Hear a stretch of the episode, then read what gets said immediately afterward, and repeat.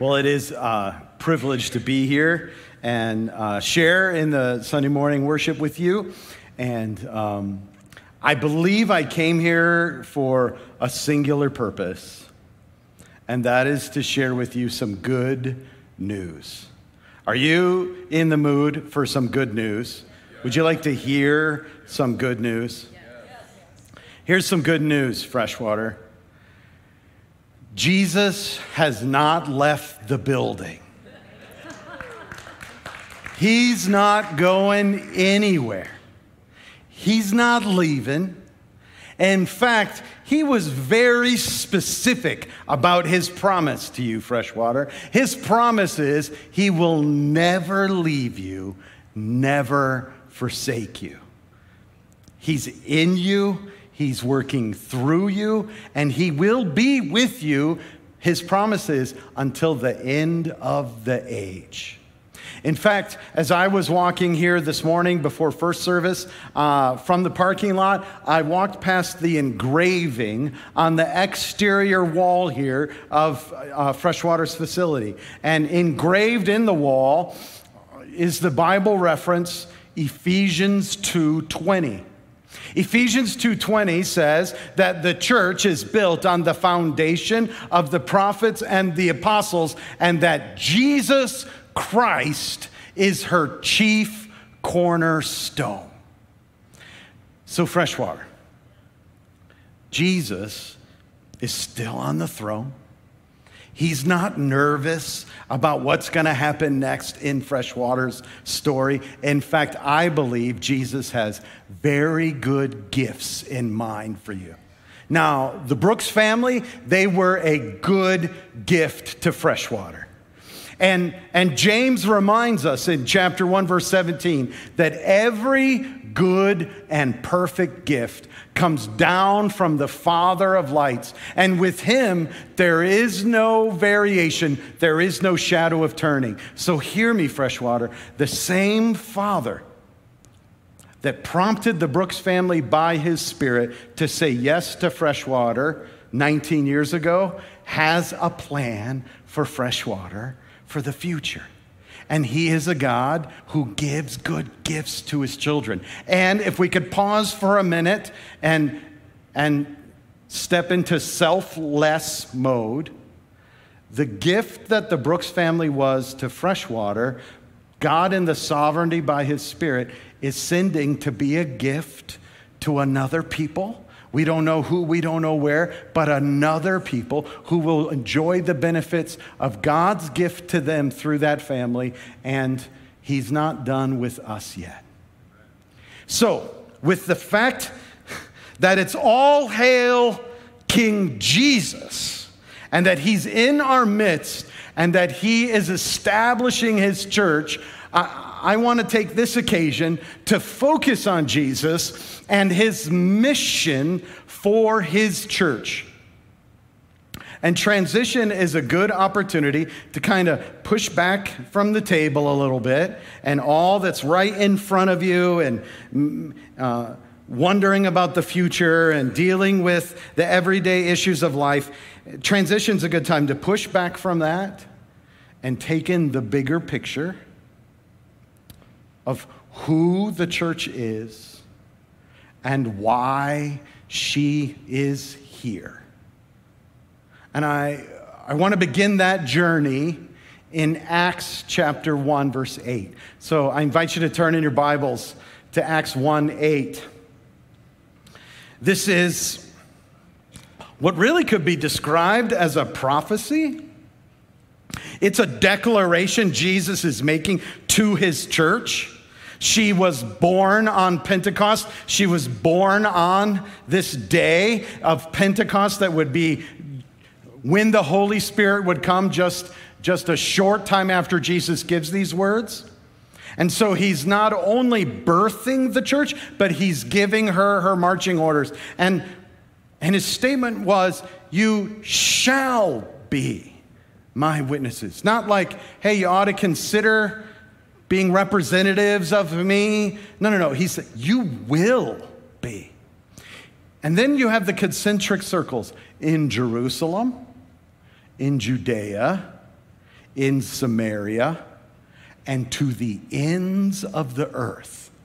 And he was really specific that they would receive power from on high for this mission. And they're not to go until they receive power on high. And sure enough, the Holy Spirit comes to them and they birth the church with the proclamation. And Peter starts with the sermon, and 3,000 were added to their number that day, and it was a beautiful start. But sometimes the church gets it wrong. And sometimes the church gets stalled. And the church is inclined in her default behavior to stay in a holy huddle. And so for eight years, the church stayed contained in Jerusalem. Though they had been given very specific orders to be a light not only in Jerusalem, but it's an and, and Judea, and Samaria, and the ends of the earth. Now, if they were going to keep this course, we would be in trouble because, from geographically speaking, from the place of Jerusalem, I think Wadsworth, Ohio would qualify as the ends of the earth. Are you following me? And yet, for eight years, they did not obey.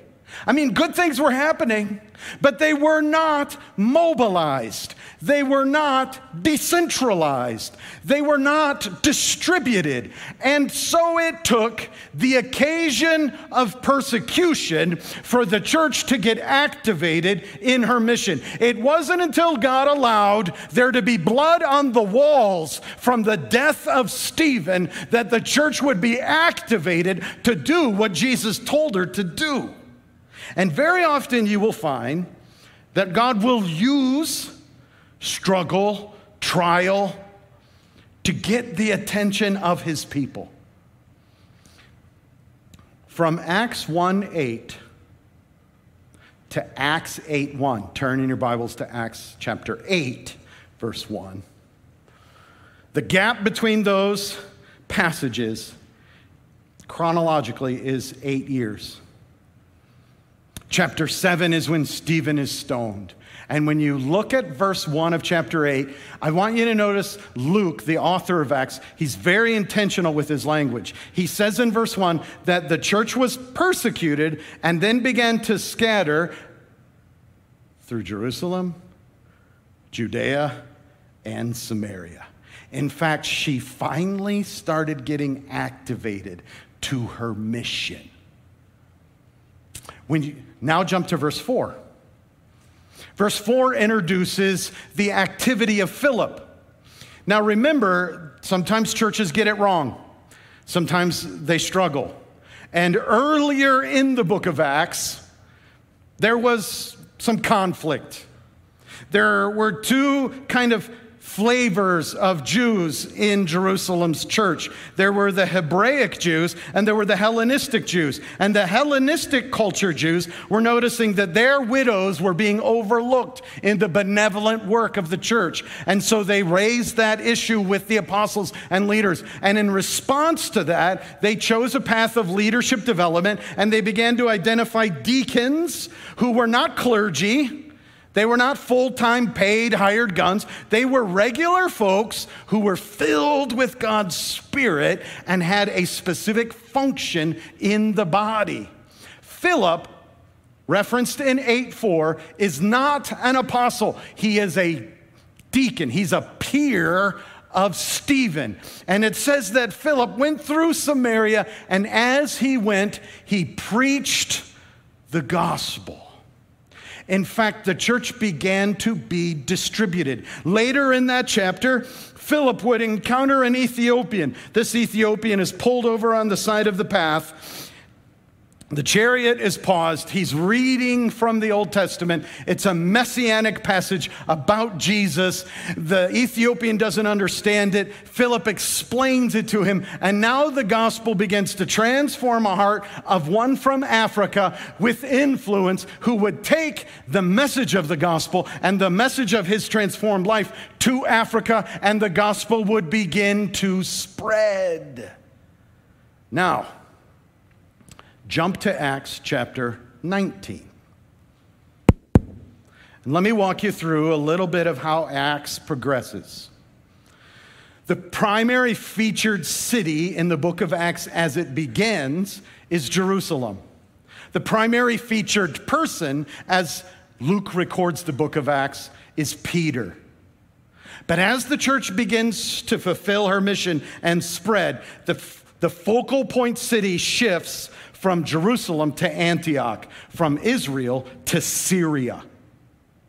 And and in chapter 13, you see that the church is established in Antioch, Syria, and they are, le- they are leaving such an impact that it's in Antioch that the world starts calling this movement little Christs. In fact, the the origin of the word Christian comes from Acts chapter 13's recognition of the health of a church in the city of Antioch. And Antioch sends out the next featured person in the book of Acts, Paul.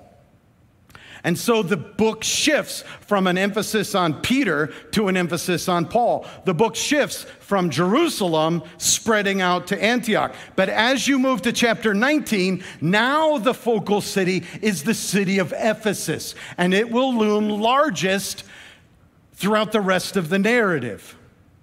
And when you come to Acts chapter 19, it is 25 years after Acts 1 8 after the initial mission of the church was declared to that church by Jesus, 25 years have passed. Now, hear me. Ephesus is 1,100 miles from Jerusalem. Ephesus would be the city in what is today Turkey. And in the ancient world, at the time of Acts 19, what we call today Turkey was divided into provinces, and one of those provinces was called the province of Asia. Don't think continent of Asia, think a province called Asia. The biggest city in that province was Ephesus, and the population of that province was 5 million people. Why am I telling you all this? Because 25 years after Jesus gave the church her mission, and 1,100 miles away, a group of 5 million people have Acts 19:10 described them. Look at verse 10. Paul was doing discipleship in the city of Ephesus. This took place over a period of two years until, here's what the text says all the Jews and Gentiles in the province of Asia heard the word of the Lord. You've got the gospel saturation of 5 million people 1,100 miles away in just 25 years. Now, I want you to think how staggering this is. They didn't have the internet, they didn't have the printing press. They couldn't distribute literature. They didn't even have multiple copies of the scriptures. They didn't have the combustible engine. They didn't have air travel. They didn't harness the power of electricity. Yet that primitive civilization was so empowered by the Spirit of God and in mission in such an obedient way that five million people heard the word of the Lord. I've got news for you, Wadsworth. There's 24,000 people in your city. And every man, woman, and child in the city of Wadsworth needs a repeated opportunity to see, hear, and respond to the gospel. And just in case freshwater's up for that task, there's 180,000 people living in Medina County. And just in case the church is up for that task.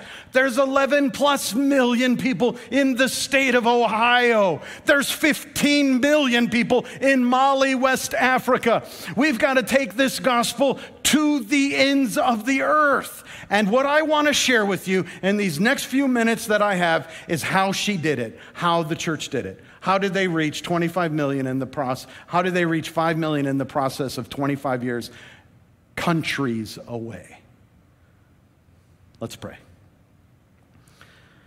Father in heaven, as your people, I ask that you would give us by your Spirit that which we need to hear for this day, that we might declare, All hail King Jesus, and that we might live and function with him as our cornerstone, and that all that we do and all that we say would be in submission to him and in cooperation with his spirit and in the fulfillment of his mission for us.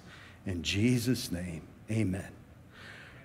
I'm going to break it down into seven, and I'll spend more time on these seven aspects. Uh, I'll spend more time on some than others, but I'm just going to simply count to seven. And the first number is one. How many churches are in Wadsworth? How many churches are in Medina County? How many churches are in Ohio? I've got news for you. You belong to a family that's bigger than freshwater. In fact, just in the Christian and Missionary Alliance, there's 80 plus congregations that have very similar DNA to you in eastern Ohio and all of West Virginia. And that's kind of the scope I'm responsible for. It's 7.3 million people in that boundary. And there are many congregations outside of the Christian and Missionary Alliance, particularly in this city, I want you to think, with some clear theology of the church.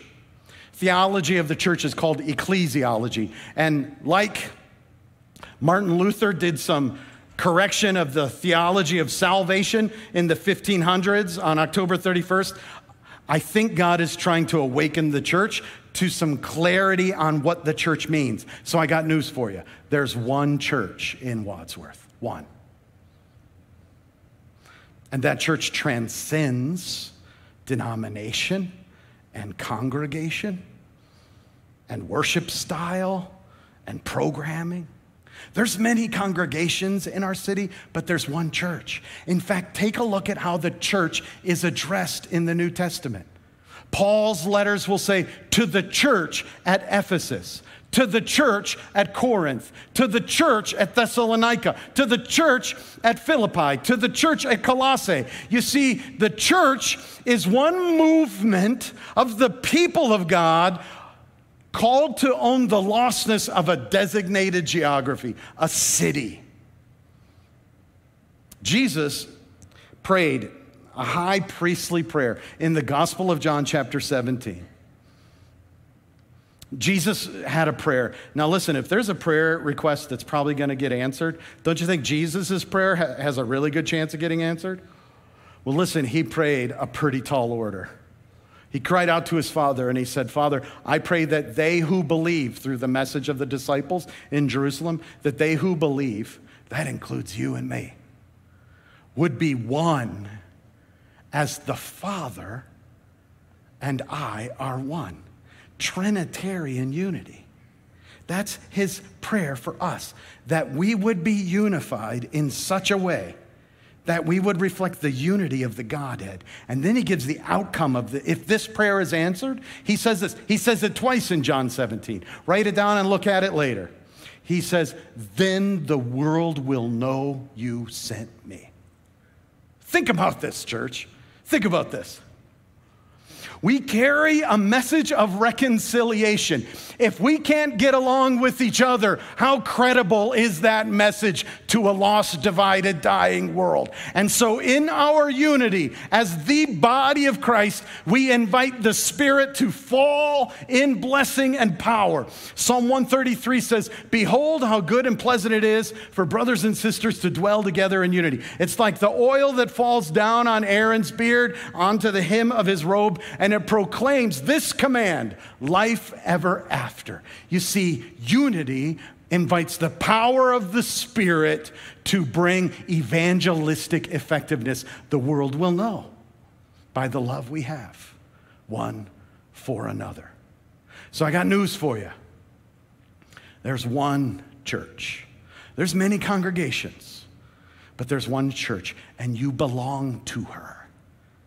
And God is using you to write this chapter in the history of the church for the city of Wadsworth. And that's a mission that has eternal implications. Two, there's two expectations for this church. Two expectations. In fact, if you were to do a list of all of the laws and commands in all the Old Testament, there's approximately 613 of them. You could probably say those 613 are summarized in 10, the 10 commandments. But Jesus summarizes all of those 10 commandments into two commandments Love God with all your heart, soul, mind, and strength, and love your neighbors yourself. And then in the upper room with his disciples, as he's serving them, he distills all the commandments down into one commandment love one another as I have loved you. There's one commandment expectation for the church it's to love as Jesus loved. And there's one mission for that church it is the Great Mission. It is the commissioning of the church to be his witnesses to the ends of the earth. Listen to me, people of Freshwater. The only reason you who have called on Jesus as Savior are not in heaven right now is because God has a singular purpose that you would represent him. You have a relationship with God, and He's called you to represent Him to those who do not have a relationship with Him, so that they in turn will represent Him, and that's your one job. That's why you are on planet Earth. And it's great to have jobs, and it's great to raise families, and it's great to have children, and it's great to have grandchildren, or um, to have great friendships, or to have great community. But your one job is to be in relationship with God and represent Him to those not yet in relationship. Two expectations. Two. That's it. But boy, they're big. There's, uh, 330 million in the US. There's 8 plus billion on planet Earth. And, and I already said there's about 24,000 in Wadsworth. We got our work cut out for us. So there's a threefold vision to meet these two expectations. Here's the threefold vision that I think just rises from the New Testament. First of all, we are an Acts 1 8 family. You belong to the family of all who call upon Jesus, not just in one denomination, but in the body of Christ. Paul says in Ephesians 4 there's one Lord, one faith, one baptism, one Father, one Spirit, one body, and you belong to it. You are a family, the family of God. You've got an Acts 1 8 mission. We covered that. How do we fulfill this? I mean, what are we called to do? Not just be in a holy huddle like the apostles did for eight years. We're called to collaborate with all of God's people to advance the kingdom. Not to build a kingdom, buildings, bucks, and bodies, but to build the kingdom, souls transformed by the Spirit of the living God, set on fire by His Spirit to shine their light wherever they live, work, and play. How do we do this? If we're an Acts 1 8 family that's Christ centered, and we're supposed to work with all the body of Christ to advance his kingdom, how do we do it? There's one plan. Plan A. There is no plan B. It's discipleship through the mobilizing and multiplying of transformed disciples. All right, let's get into number four. Number four is the one I want to dive deeply in. We've got four values that we can observe from the passage of the New Testament process that if we embody these values, if these values are our operating system, the way we function, it will change the destiny of the nation. The first value is mobilization. Not merely a collecting community, but a mobilized community. Let me explain it this way. Some of us in the room may think we got up this morning and we went to the church to hear from the preacher or the pastor. Or, or, to put it in old school terms, some people think they got up this morning, they came to the temple to hear from the priest. I got news for you. This morning, when you woke up, you still had bed head, you know, right? You hadn't brushed your teeth yet, and you looked in the mirror. You were the church. You are the church. You didn't drive here to come to church. Church is not an event. It's not a building. It's not a program. It's not a place. It's a people set on fire for God. Peter would word it this way. He's writing to the persecuted church in his epistle, we've identified as First Peter. And he says, You are a royal priesthood. You are a holy nation. He's declared every follower of Jesus a priest of the kingdom of God. You're the intermediary. You're the go between. You're the ambassador between lost people and Jesus. And Jesus transforms you in such a way that you are the representative of Jesus to those that are far from God. Jesus points to the temple. Remember, the temple in Jerusalem was God's idea, the Father's idea, sacred place. The epicenter of God's activity on earth was Israel, the epicenter of Israel was Jerusalem. The epicenter of Jerusalem was the temple. The epicenter of the temple was the Holy of Holies. You couldn't even go in there without being struck dead. It was the manifestation of the locality of God's activity. And Jesus points to it and says, I tell you the truth, not one stone will remain upon another. And I can see the disciples going, Hey, Jesus, keep it down. Like, we can't be like tearing down God's temple. And he's showing them a new covenant, he's showing them a new testament, he's showing them a new way, a new work God is doing. God was going to tear down the temple. In fact, it collapsed in 70 AD. Why? Because it was his plan to put put the temple on the road. You are the temple, you are the priests. And the church represents God in your homeowners association and on your pickleball courts and in your cubicle. It's wherever you live, work, and play. That's where the church is. It's a mobilized community. It's not just a Sunday centric, pastor centric, program centric event that pandemics can shut down. See, no, it's a people on fire for God, and she can't be shut down. In fact, Jesus says the gates of hell will not stand against the advancement of the church. And you are that church. And every disciple of Jesus in this city is your brother and sister in Christ. Not competition, but family. Family on mission together. So, the broken way of thinking that much of the church in the Western Hemisphere has thought about is to view the church as an event rather than seeing her as a people. With a missionary to Thailand in 2008, he said, Hey, we're going to see one of the congregations that God is planting, and uh, we're going to participate in a worship service that that congregation is holding. And it was inside a prison. For those of you who travel outside the United States, uh, you receive a paper when you get your passport that says that the Constitution does not follow you outside of the US. And now they're telling me I'm going into a prison in Thailand. And I'm thinking, I hope I can get out of the prison in Thailand. Uh, when we gathered with about eight or 10 people, we were having a worship event. There was singing. I didn't recognize the songs because they were in Thai expression and Thai culture. There wasn't one preacher preaching. Several of them had their Bible open and were digging into the word together. And uh, we didn't collect an offering. There were no paid staff because these were prisoners. And the young lady translating for me said, Dave, you know what's the best part? And I'm, i could just sense God's spirit and see the resurrected life in the eyes of these prisoners who, though they do not look free, are far more free than many on the outside of those walls.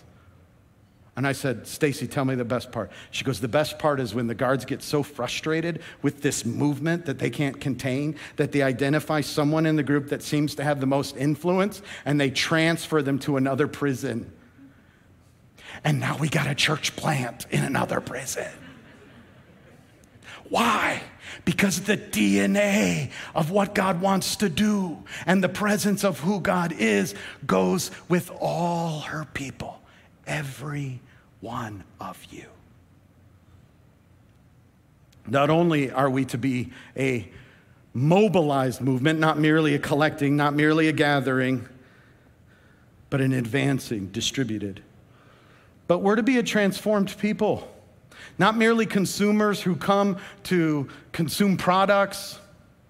Sometimes I think churches, congregations struggle with this idea of being a consumer which programs does this congregation offer that best suits my family? How good was that message? Did I get fed? And all of it starts to come from an orientation of consuming. And the reality is, we're not to be consumers, we're to be disciples who make disciples in a transformed, distributed way. And so the activity of the gathering should be the equipping of the people for the distribution of the people wherever God has placed them in a place of influence. The problem is, sometimes we export water and we tell everyone it's wine.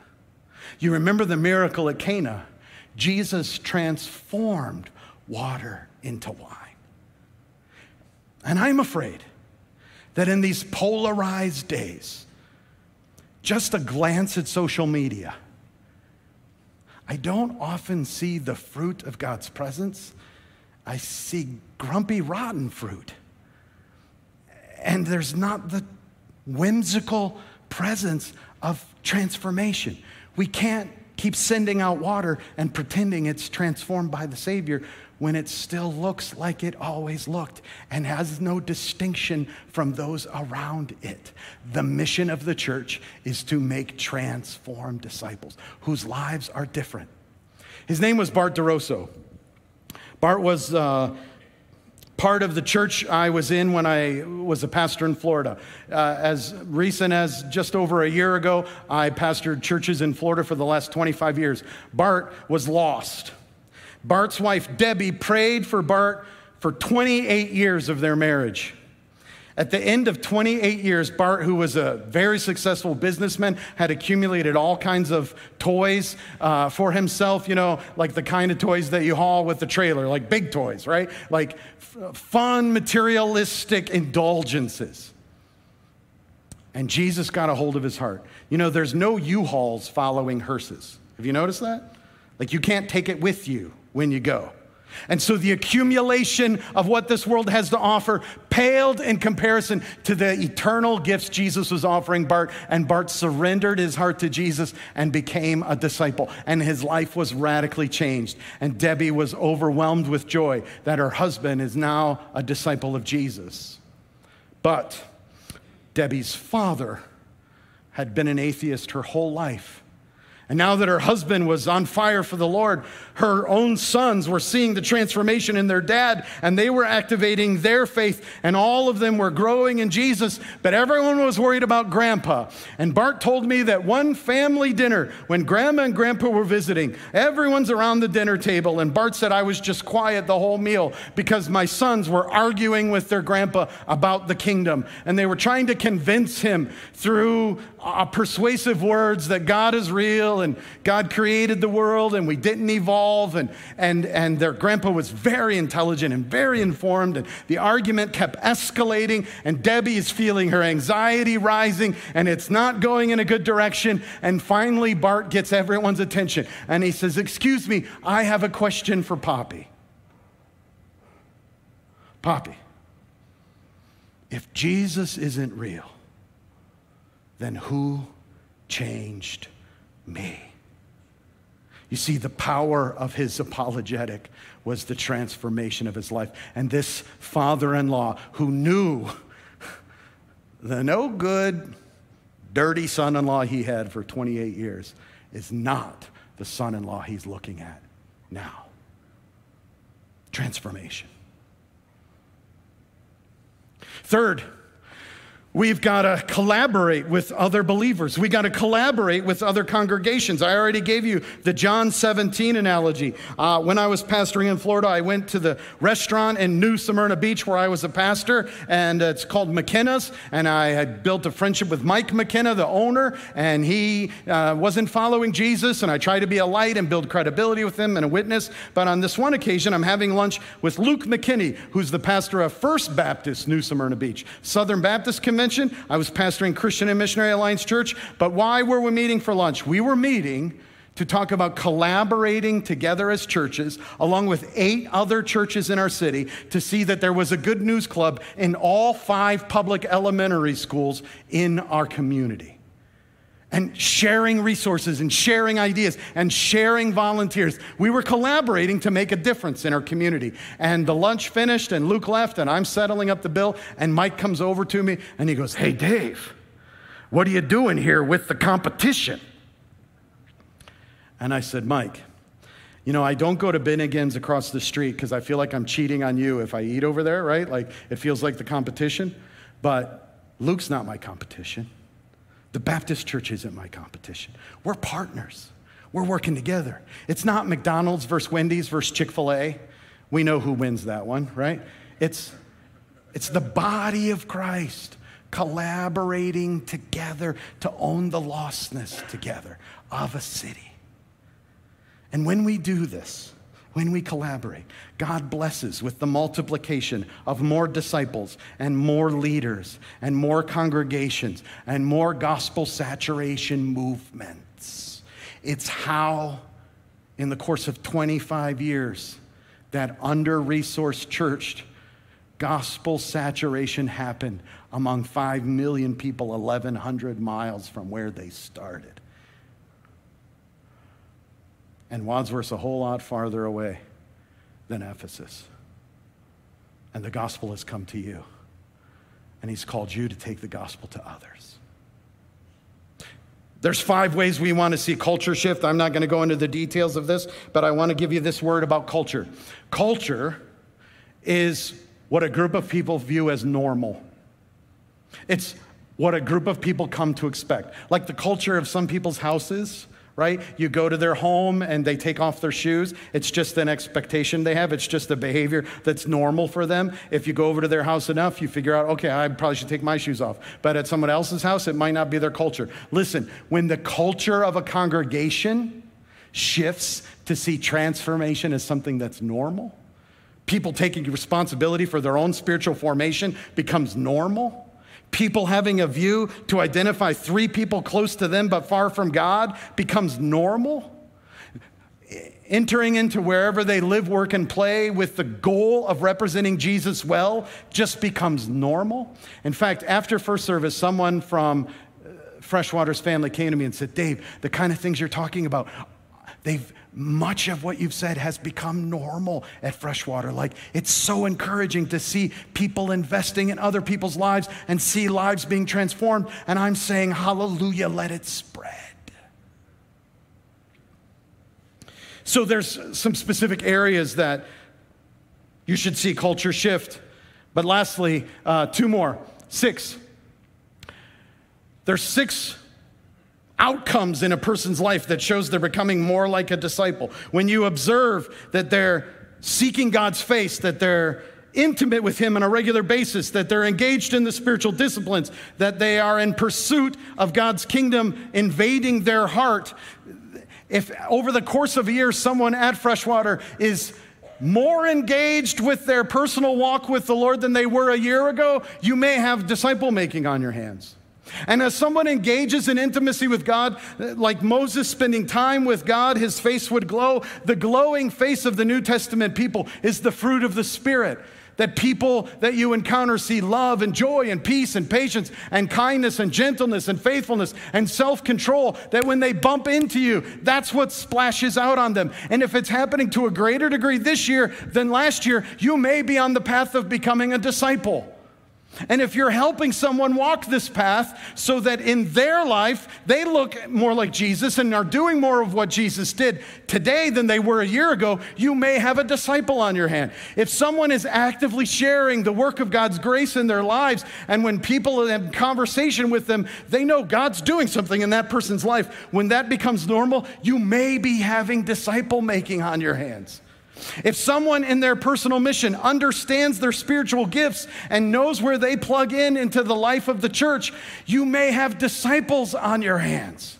If people understand that they're stewards of their time, their talent, their treasure, that their home and their apartment and their car, it all belongs to God and it's all to be used to advance His kingdom, you got a disciple on your hand. When you got people taking responsibility for lost people in their world and representing Jesus to that person, you've got a disciple on your hand. The last thing are seven practices we will measure and assess for churches. We will offer assessment to freshwater in this time of transition when these practices are evident and a part of the footprint of the congregation. You've got kingdom advancement happening. Listen to me, freshwater. You didn't get up this morning to come to church. Freshwater you are the church. Now go be the church.